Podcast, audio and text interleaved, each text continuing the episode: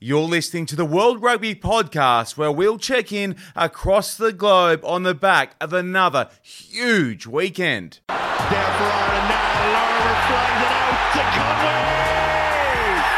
Andrew Conway. Number four for Ireland. And that is that in terms of where this game is going to go. Oh, lovely ball away. Why Noe? What a ball. Moment of magic from Weber. The chaser in front. Abby Dow into some space, and Abby Dow has a chance to stretch her legs. She's got support to her right if she needs it. She might not. Oh, Abby Dow, take a bow. A brilliant finish from the England flyer. Johan de Toy offloading contact for legs, and here is Senatla. Gets around Josh Strauss. They made it look so simple. Hello, I'm Sean Maloney, and we've got a rock solid episode coming, kicking off with the man who made Squidge Rugby an online phenomenon. World Cup winner Danielle Waterman has the lowdown on the Six Nations. Supersport South Africa lead commentator Matt Pearce carries us inside the Republic as the Stormers and Sharks stay unbeaten in Super Rugby. And we round out with Dallen Stanford, who's talking Ma'a Nonu, the Beast, Rene Ranger, and the US. USA MLR. First up, though, your headline flyover. France and Ireland kept their winning records intact in the Six Nations with results over Italy and Wales. England put away Scotland. The English women are on track to repeat last year's Grand Slam thanks to Emily Scarratt in European Rugby Championship play. Belgium bounced back with a win over Russia. Georgia maintained their good form over Spain. Portugal, yet Portugal staying unbeaten with a win over Romania. In Super Rugby, just the Chiefs, Sharks, Stormers, and Brumbies stay perfect, while on the Sevens front, World Rugby has announced a Women's Challenger Series in Stellenbosch, South Africa, late next month. And this weekend, it'll be the Men's Challenger Series kicking off in Uruguay. Time now for our guests on the World Rugby Podcast our first guest this week on the World Rugby Podcast, Robbie Owen, uh, Mr. Squidge Rugby himself. Fella, how you doing? Yeah, all right. Thank you for having me. As you said, you are the king of the different angle in rugby, so it's an honour to speak to you. No, not at all, not at all. Hey, um, this is kind of cool, mate. And before we get into your look at the weekend's action from the Six Nations, I wanted to first go back to how this all came about. Where did you get the name from? What gave the idea? And when did it start snowballing? So, I basically, a couple of years ago, found myself mostly unemployed. Um, I had a job I was working at, sort of fell through with contract expired, whatever, and I accidentally uh, ended up in a job I really didn't enjoy. I was sent the interview by the job centre, and when I turned up, turned out I was the only person that had come for the job, so I got it, even though I didn't want it. And so it was just sitting around in those in it was delivery vans all day I sort of wrote my first two videos in my head and used the money I'd made to buy new editing software. And I made the first two videos, and thankfully it took off from there. It all sort of it, it it all came out sitting in a van being bored when one was, day. So when was that? Uh, that was just over two years ago. That was December 2017 now. And one of the things that I think some of your viewers and subscribers maybe wouldn't probably get an entire appreciation around, just because if you're not in TV, chances are you don't have a true feel for what goes into one of those clips. But how long does it take you to create? Okay, let's go with your half an hour World Cup final wrap, which for me was just such an awesome uh, bit of content and TV as well. Uh, how long did it take to create that piece of? The entire week. Um, it went out on the Sunday, the World Cup final having been the, the previous Saturday, and I basically started working on it about an hour after the final finished. I started going back through the game, watched it several times, and then I just spent a lot of time sat in pubs and cafes redrafting it during the week just so I was getting out of my flat and in the moment I got something written, it then became. I, I used to work on it. It was about an hour and a half for every minute on screen. I've managed to get that down since. But that video on the final because I wanted to be the best it possibly could because I knew this was kind of the big one. It went back up to that, so it was a lot of time. I dread to think because I was most nights going to bed about three a.m., two a.m., and then getting up at like seven, eight the following morning and cracking back on with it, and it was basically eating all of my time. I just put an entire week into it.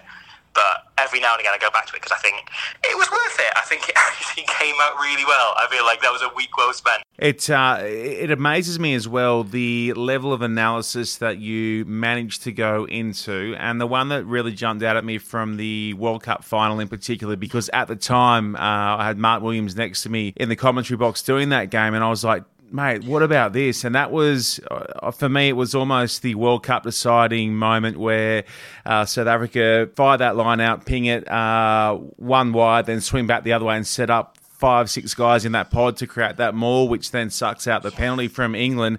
Um, that takes a really keen eye from some. I'm not saying that I've got that keen eye, Martin Williams does, but for you to identify that as well, what is your background in rugby and how have you become so attuned to explaining it in lay terms? I just love rugby and have watched it obsessively for most of my life. Um, you know, for the last 15 years, say, it has been every weekend I've watched it. I've watched as much as I can see. I've always gone and watched Uruguay and Russia and whoever playing on the weekend when they are playing. So that, that feeds into it. And then I, I've, I've played a bit. I played a bit when I was a teenager. I wasn't very good. I, I play touch these days just because I do enjoy it. But as I say, I, I'm not very good and I'm quite a small man. There's not much of me.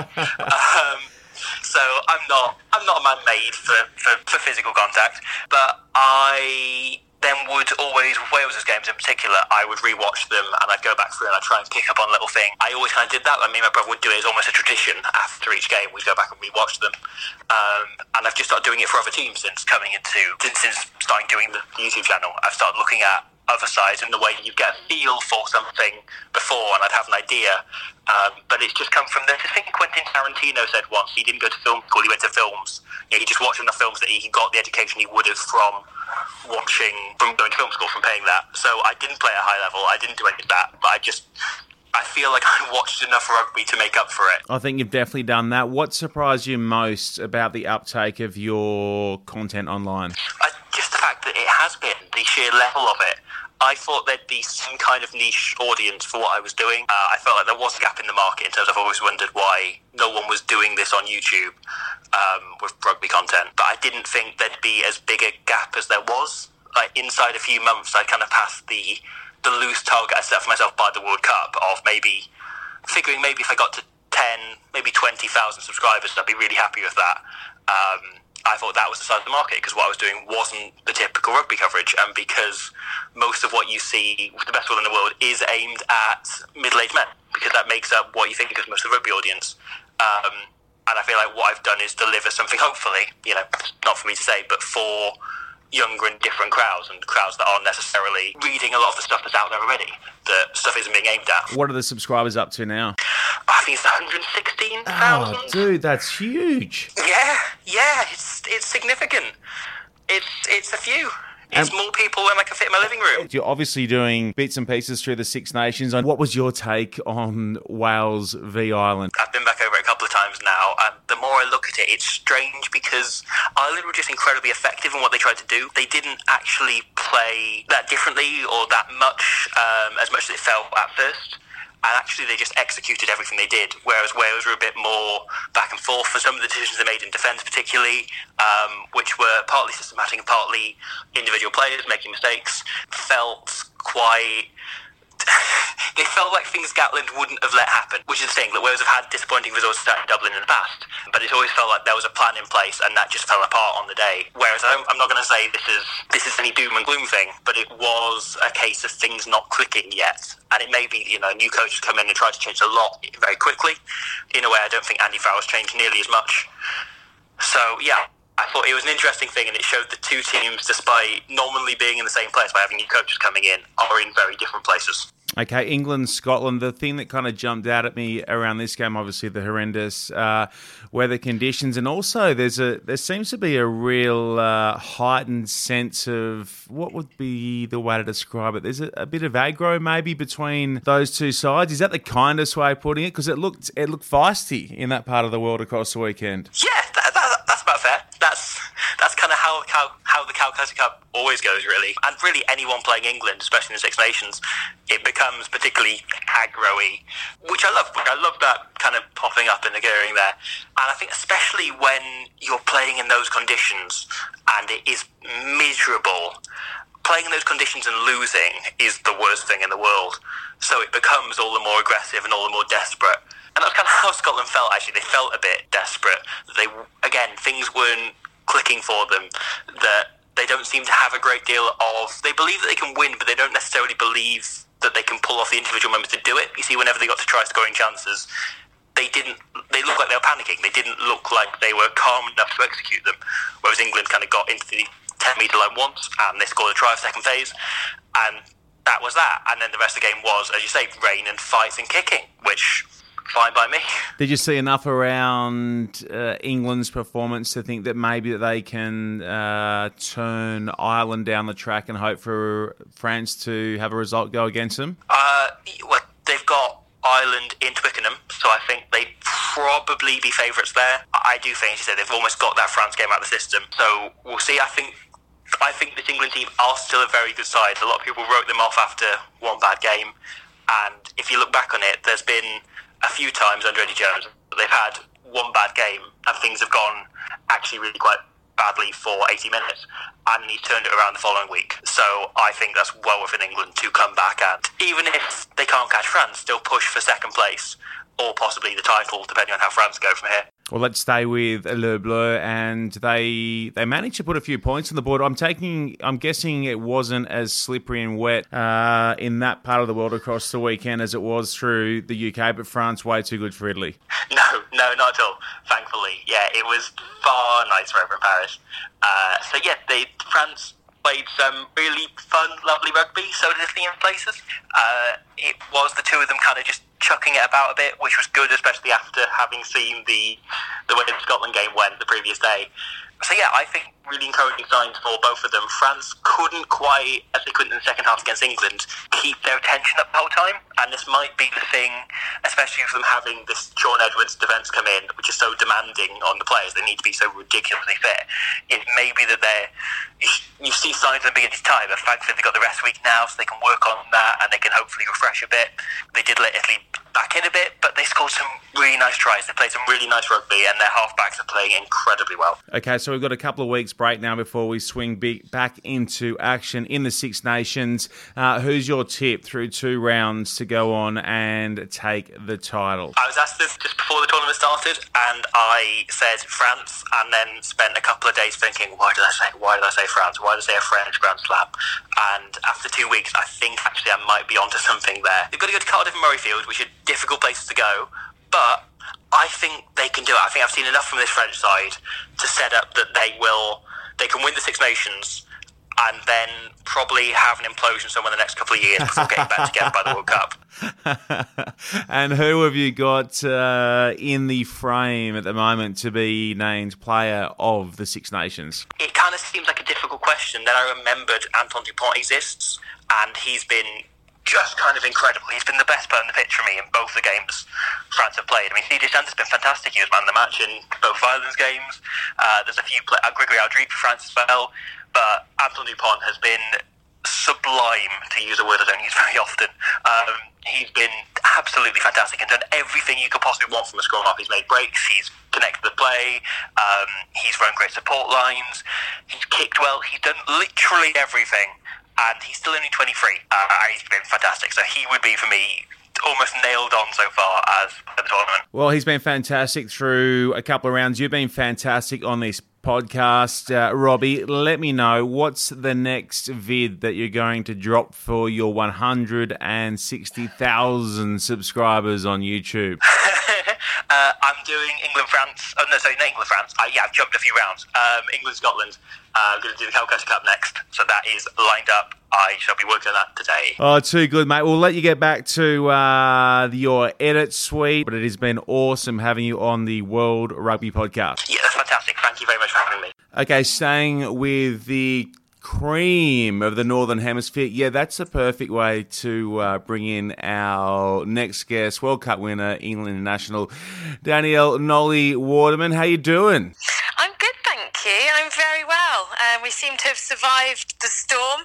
And uh, yeah, not too much of my garden furniture is blown away, so all good. It's been madness actually, and uh, I think the the women's game in particular got absolutely hammered um, from yeah the the rain and the snow and the sleet. Um, I think we, we thought that Murrayfield was bad for the men, but on, on Monday it was just absolutely atrocious for the women. so they had to go next. They had to go a day later for that England Scotland game. It was played in an empty stadium because it was too dangerous. Is that right to have punters in the um, stands? Yes. So they were um, they were concerned about travelling fans to. Um, to get them to the ground in Scotstoun. So they cancelled the fixture on, on Sunday, um, moved it to Murrayfield the following day, and because of the move, um, they um, they tend to do it behind closed doors because of the um, health and safety for travelling fans, and also because to to steward a um, stadium on a day's notice is probably not going to happen. So, yeah, um, it, it's disappointing to not play in front of a crowd, but at the same time, obviously, it's a good experience for the girls to to play in the national stadium. Okay, so let's stay with that as our first game to look over England v Scotland. England are far too good in the end, putting 50 past Scotland, and they remain on track to defend their title in the Six Nations. Yeah, uh, England, e- even though um, the the weather was just something else, and I've spoken to a few of the girls, and they said it's literally the worst they've ever played in. Um, I just hated it. They they use water bottles as hot water bottles. They're bringing them on to try and warm up their hands. But um, fair play to the England back three. Um, all three of them got two tries a, a piece. Um, but I think for me up front, Zoe Aldcroft, big second row, um, set the tone in terms of carries, work rate, and uh, yeah, they were just just too powerful all around the park. And, and then you've got the likes of Emily Scarratt still managing to kick goals in gale force winds and snow. Um, yeah, it's pretty impressive. And unfortunately, although Scotland did um, put some good defensive sets together, um, they just had such little territory in the attacking zone. It's you know it was just virtually impossible for them to, to get anywhere close to the England try line. Well, let's talk a little bit more about Emily Scarratt, the reigning World Rugby 15s Player of the Year, World Cup winner alongside you back in 2014, and on the weekend became the all time leading England point scorer. Give us a bit more of in, an insight into uh, what makes Skaz tick and what makes us such a good player. Um, I think she's just collecting accolades at the moment, to be fair. but um, you know, she is world class. Um, she is probably one of the quieter players on the team. She goes about her business. Um, nothing really ever phases her. Um, a real scholar of the game in terms of what she does off the field um, and the hard work she puts in. And uh, yeah, in terms of her points, she is only two ahead of Katy Daley-Mclean. So it'll be interesting little tussle with them throughout the Six Nations to see whether either of them pip each other. But Skaz has got the kicking duties um, at the moment, and she's scoring tries for fun as well. So I, I can't see um, Katy really staying with her, but um, she's a wonderful player, and uh, yeah, it was it was a privilege to play alongside her for a lot um, of my career. Going along well. So to uh, Ireland, who remain unbeaten, they put away Wales in front of a decent looking crowd over there in Ireland at the weekend. Yeah, it was. Um, the first half was reasonably tight um, in terms of Wales staying in the game. Um, they actually had a lot of territory considering they were playing into a really strong wind. Um, but just their finishing and their like how clinical they were in terms of taking their opportunities was a little bit disappointing. Um, and then in the second half, Wales just lost a lot of the game line. Um, but for me, Ireland, the the front row stole the show. not necessarily at set piece, but Lindsay Peat, Cliodhna Moloney, and um, Linda Djougang is uh, they were just outstanding. Um, I think everyone's got used to the name of Sarah Bern and, and, the damage that she does around the field with England, but all three of them um, were just yeah they were they were unstoppable. And Cliodhna Moloney actually got the um, player of the match, maybe because she's linked to uh, someone else's surname. no chance. And then finally, it was uh, France overturning their shock loss to Italy last year, absolutely um, carving them up in the third and final game as well. Yeah, you'd expect France in France to, to put away Italy, um, but fair play to them. I think one of the biggest um, skills that's lacking in in a lot of the teams, bar France and England, is um, a decent kick that's got a, you know that's got the distance to to gain territory and put pressure on teams and also exit well. Um, but for Italy, Rigoni at ten, um, she kicked well and, and kept them probably closer to um, to France than potentially they deserved. Um, I think we do need to give a shout out to to Sara Barretta. Um, she scored the first try that Italy have scored in France in the Six Nations for ten years, wow. Um, and it was an intercept from her own, pretty much her own try line the whole way. Um, she did hit quicksand about halfway, but so did the French, and she made it over the line. So, yeah, um, I think it was good to see France back, bounce back um, from their loss against England the week before. Um, but for them, it's about consistency. And and like uh, Hayraud their head coach, she spoke about their consistency, um, and I think that that's something that for, for France to move forward and beca- like push for that um, that higher than third, fourth place um, in the world, that's what they need to look at. So two rounds down, a few to run. I think I would be right in saying that you've got England locked away as champions after what you've seen? I mean, you can't really. The difficulty is, is in terms of world rankings, you had the top two teams going head to head at the start of the tournament, um, unfortunately, and it, you know, I think um, Ireland will will give England a bit of a run. Um, they've got some class players, in particular Beibhinn Parsons. She's 18. She's still at school. Um, she's scored some wicked tries, and I think she'll challenge England. But yeah, I, I can't see any other team team challenging them at the moment, um, especially when you've got big kicking threats all over the field. You've got finishers that are powerful, footwork, um, you know, and, and forwards that just dominate collisions. So, yeah, they're they're they're a big powerhouse this year. Um, I think where is going to be interesting is whether France last year they got knocked off and came third. Um, obviously they've beaten Italy who came second last year, um, but I think it's that that third fourth spot um, which is the one that will be interesting. And I think um, Italy, uh, I personally think it will be between Italy and Ireland. Well, that is you done and dusted, Nolli Waterman. We'll see you next in Vancouver at the Vancouver, the Canada Sevens with your work as HSBC ambassador. Um, pack something warm, Nolli. Pack something nice and warm for the Couva. I will, don't you worry. Okay, now we swing our attention to Super Rugby and a man who is just all over it with his work with Super Sport in South Africa. A man who I last saw in the bowels of was it Yokohama Stadium, Matt Pearce? Was that where I caught you last at the World Cup? Yeah, that was a memorable evening. I think uh, we caught a glimpse of each other at the Cape Town Sevens as well. But, yes. Uh, yeah, Yokohama was was the big one, and and and still, I think we're all feeding off the positive energy that South African rugby was able to create that night through the Springboks, and it, it, certainly seems to have carried through into the opening rounds. It has. Before we get to that, I remember seeing you at the World Rugby Awards the night after the World Cup final. Yeah, it was just uh, an amazing occasion, but, but being with that Springbok team for the final week as they prepared, um, I, I found them to be almost surreally calm and uh, very focused, very prepared. Uh, so the performance itself wasn't a shock, but uh, you're right. It, it was uh, just something very, very special for all of us. Okay, and as you mentioned, that sort of form and that buzz has continued into Super Rugby as well. And we have the Stormers for the moment who uh, the pace setters in Super Rugby yet to concede a point. Yeah, extraordinary, isn't it? I, am I'm, I'm not sure uh, if that's ever been achieved back to back in Super Rugby. I know it was only the second time that the Hurricanes had ever been kept down to zero in the opening round. They were strangely off colour for me, Sean, in that, that opening round. Uh, always difficult to travel for your first couple of weeks in the tournament, uh, but it was a, a, little bit of a tetchy affair, that, that opening game. And then the, the North-South derby uh, on Saturday, uh, if I'm honest, I'm not sure it really lived up to the expectation. There were a lot of mistakes in that game, a lot of handling errors, a lot of penalties, a very stop-start affair.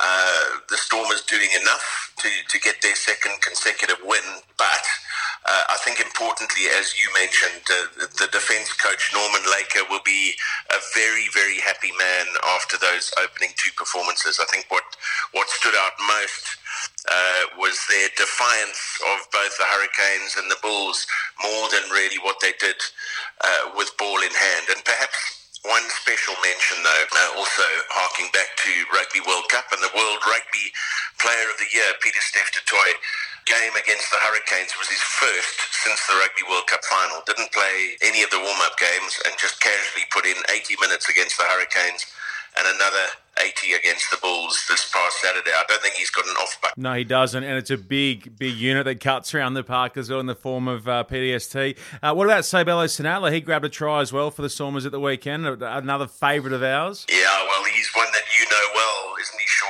It, you know, it's, it's it's strange sometimes seeing those phenomenal Blitzboks players uh, making their way into the 15-man game. We had Roscoe Speckman there uh, in the colours of the Bulls on, on Saturday, and he's done a great job. Dylan Sage out injured at the moment. Ruhan Nel is playing for the Stormers. But Seabelo Senatla, you give him that much space, uh, you could see that try coming a mile off and a, an indication of what the Stormers can do with ball in hand uh, when the offload from Dillyn Leyds was made. It was Senatla against Josh Strauss uh, looming as the contest, and Senatla winning it easily.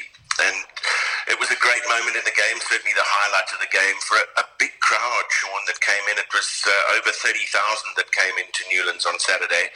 And, and some of that, I think, is obviously down to the previous week's performance, but also that it's the last year that, that rugby is going to be played at Newlands. And is there still that sort of sense of uh, excitement and buzz around the game in South Africa as well? Is the country still riding that high from November last year? Well, without any doubt. I mean, we saw it in the opening game against the Hurricanes. Uh, the crowd may not have been as big as the Bulls game, but there were some mitigating factors there. Uh, I'm not sure if you've ever made it out to the Cape Town Tens, but uh, that was on that weekend of the opening round of Super Rugby and also uh, one of the big horse racing events down in Cape Town. So there was a bit of competition for uh, for eyeballs on that first weekend of Super Rugby, uh, but but still a, a, good positive vibe. And when Siya Kolisi led out the Stormers in that first weekend, it, it, was certainly very special. We also had a big tennis match in Cape Town this past weekend, uh, the charity match uh, between Roger Federer and Rafa Nadal. And Siya Kolisi again made his appearance in front of more than 50,000 people to pre- present a Springbok jersey to, to Roger Federer on the court, given that he's got a South African mum and, and was very supportive of the Springboks during the World Cup. So there's lots of little uh, things that add to, to the lingering uh, positivity, uh, positivity uh, around World Cup. But I think it's also very important to, to talk about the performances that the Sharks have put in uh, the first two weeks of Super Rugby, and particularly their one on Saturday down in Dunedin, you know, having travelled early in the campaign and to, to put a performance like that in, um, you know, after uh, making the trip across to New Zealand, a lot of our teams uh, go to Australia first, which uh, gives them a little bit of a buffer, but to go all the way to New Zealand and, and to perform the way they did was exceptional. That Sharks backline um, is one to watch for the season. What's, what's changed uh, across these sides to have them jump so hard and clean in 2020 as a side to previous years? I think it's a couple of things. I, think obviously that the positive energy that the Springboks have brought back to their franchises, you talk to anyone, um, it's had a major effect. We've also seen, and I'm sure you would have picked this up, Sean, you know, a number of more experienced uh, either former Springboks or certainly high-profile former Super Rugby players coming back to South Africa. I mentioned Josh Strauss earlier. Morné Steyn is back from France. So Jean-Andre Clear is also back after a long stint overseas. Jannie du Plessis is back and playing tight head for the Lions. So there's a lot of players sort of making their way back, probably to finish their careers in South Africa, and also offering uh, their perspective to, to some of the local boys around uh, how special it is to play in South Africa. Uh, and I also think that the fact that Rassie Erasmus rewarded form uh, in his selection leading up to World Cup and, and indeed during the World Cup was just a positive signal to uh, all the, the Super Rugby players in South Africa. You know, if you perform at this level, uh, you are going to get your just reward. Speaking of performing, the Lions uh, were forced to do it tough against the Reds, uh, winning 27-20 in that one. Is there is there some hope for the Lions, or is it still a year of rebuilding for them? I, I, I certainly think there is some hope. Um, there's, there's a lot of talent up in, in Johannesburg and indeed in Pretoria. You know, the, the Bulls have had a, a bit of a false start, you know, with two losses, but again, both of those games away from home against two very good sides. Never easy to, to start with two big derbies and, and both of them being away from home. But uh, in the case of the Bulls, uh, the big concern is that they've gone um, 160 minutes of rugby without scoring a try. And uh, Morné Steyn kicked all their points in their opener against the Sharks. They came close in that one, uh, but for a late try. But uh, then kept out at Newlands on Saturday. Morné Steyn didn't even have a kick at goal. There was not a single goal kick lined up by the Bulls on, on Saturday. So their discipline let them down badly, and, and that's going to be a, a key focus for them. I think the Lions, uh, it was good for them to get a win under the belt. It'll be a massive boost to their confidence. Never easy to go to Argentina first up as they did for their first round. Um, I think we'll get a clear indication of, of really where they stand after this coming weekend. They play the Stormers at home in Johannesburg. So that's one to look forward to. Okay, let's roll into your picks for this weekend. Lions v Stormers in Joburg. Which way is that one falling? Oh, now you're putting me on the spot as the Cape Townian. I, I think the Stormers will have too much. They were disappointed with their performance uh, against the Bulls. Uh, that they don't believe that they made uh, enough of their opportunities, and I would tend to concur with that. I think their pack uh, certainly would be too strong uh, for the Lions this weekend, and, and will set them up for a win. Uh, who else have we got this weekend in your part of the world that you guys will be across? We've got. Well, we've, we've actually only got the one game in South Africa this weekend, so the, the Sharks are obviously travelling, and the, the Bulls uh, have a bye, and the Stormers are, are, facing the Lions. So the Sharks are uh, still in New Zealand.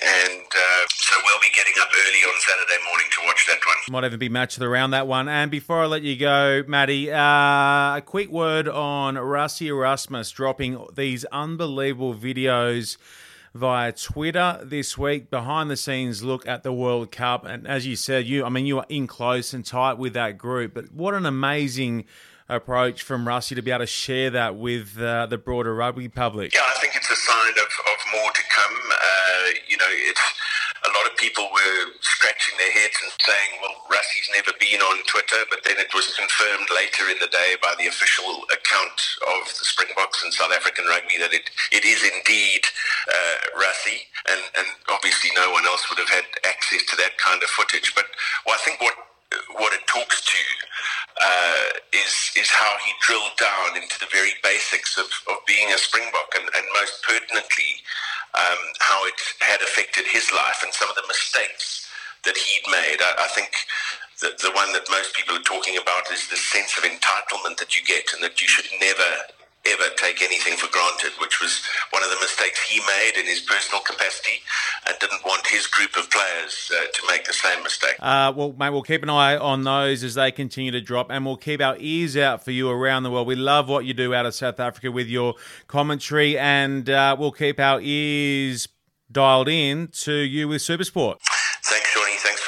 the chat. Well, last week we checked in with Matt Giteau, former Wallaby, to give us a rundown on everything that's playing out in the Japanese top league. He did a top job of doing that, and now we're going to bounce it a little further across the Pacific to catch up with what's playing out in the US MLR, a tournament that gets bigger and bigger and bigger. And a man that's been there from the outset, former USA Eagle, and now one of the voices of MLR, Dallen Stanford. How are you, fella? Going well, Big Shawnee. Great to hear from you, my friend. And, uh, well, I'll tell you what, things are really moving along nicely here in the States, man. We're in season three of professional rugby, and, um, you know, I've been here in the US now 17 years or so, and it's it's probably the best place rugby has been in. Uh, we started with seven teams in 2018. We now have nine teams in 2019, and this year they've moved across to 12 teams, and they split them in conferences east and west, because, you know, the States is so massive getting around is such an issue. So that really looks to be the format for American sports, as you know.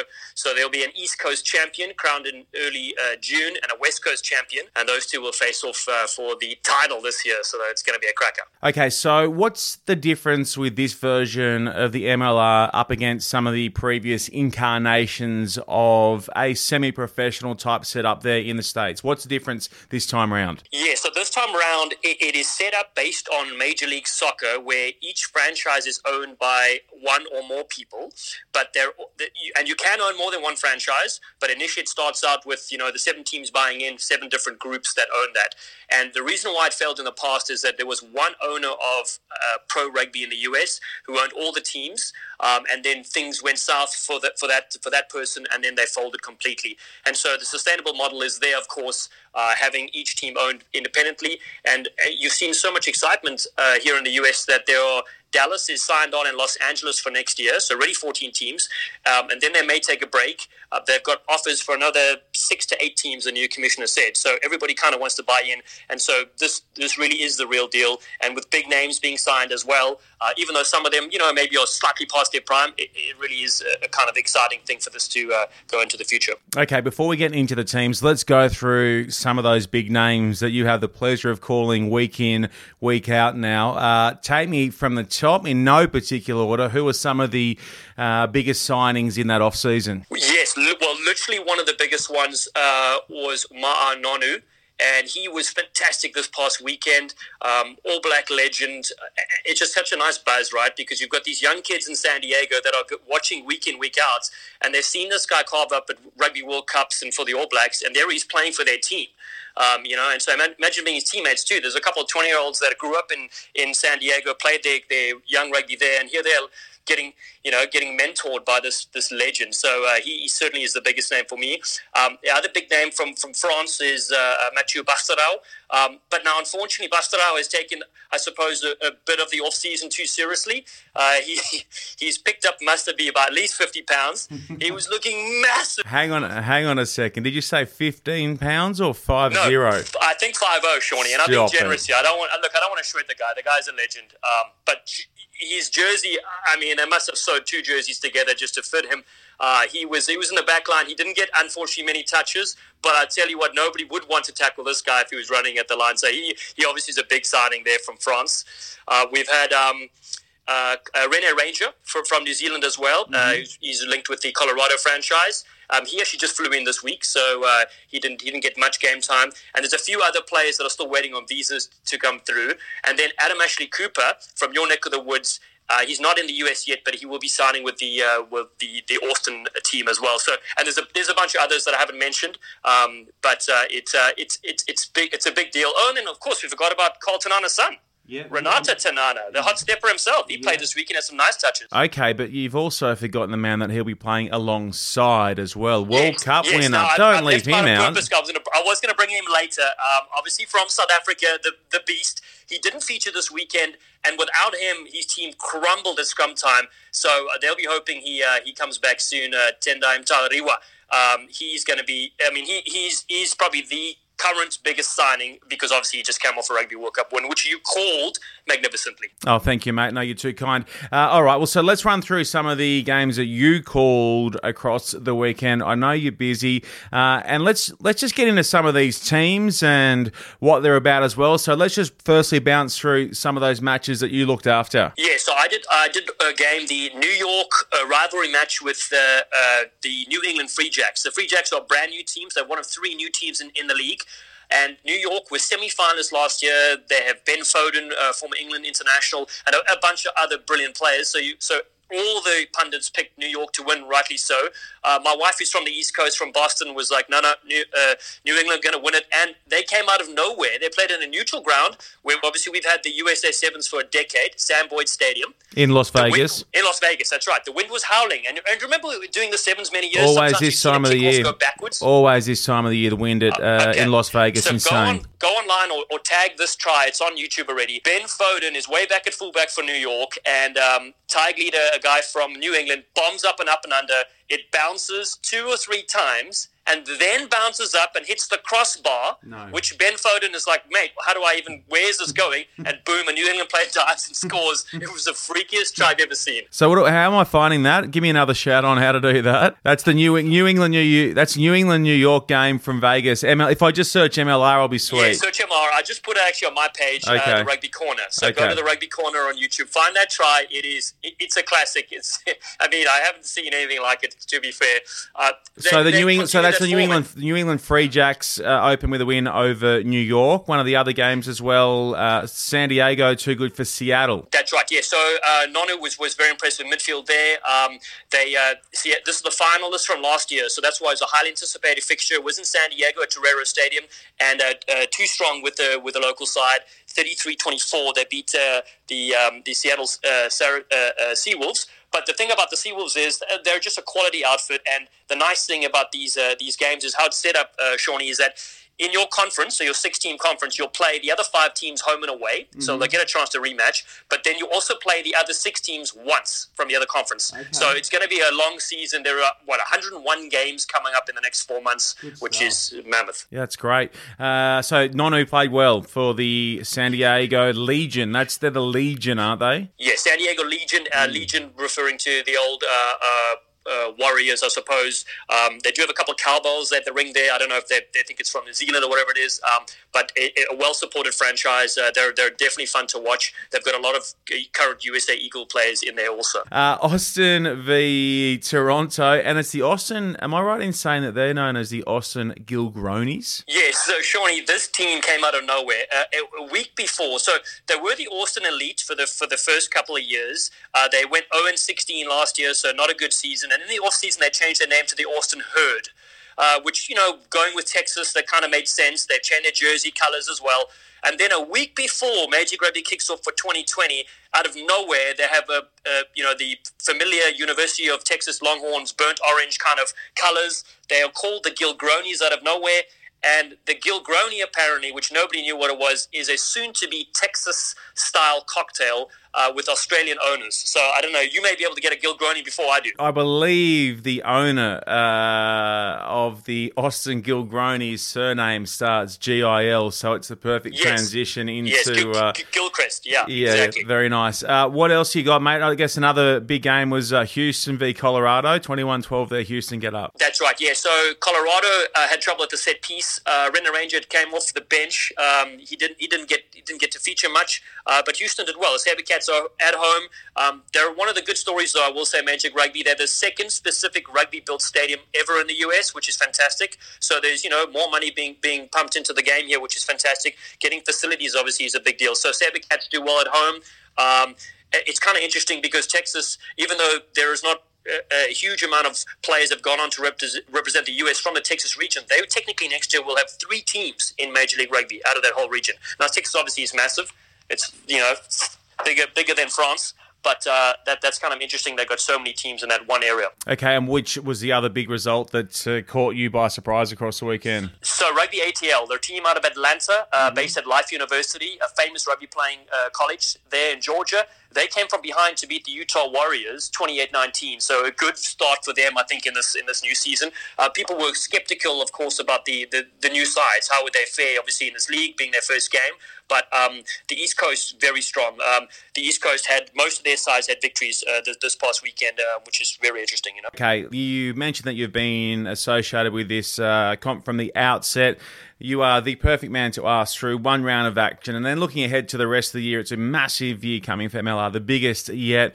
Uh, who do you think will be the division champions? I don't need an overall champion, just the division champions uh, from the preseason. What played out in round one, and what's to come across the back end of the year? Oh, Shawnee, I would say uh, San Diego Legion uh, front runners in the Western Conference and New Orleans Nola Gold in the Eastern Conference.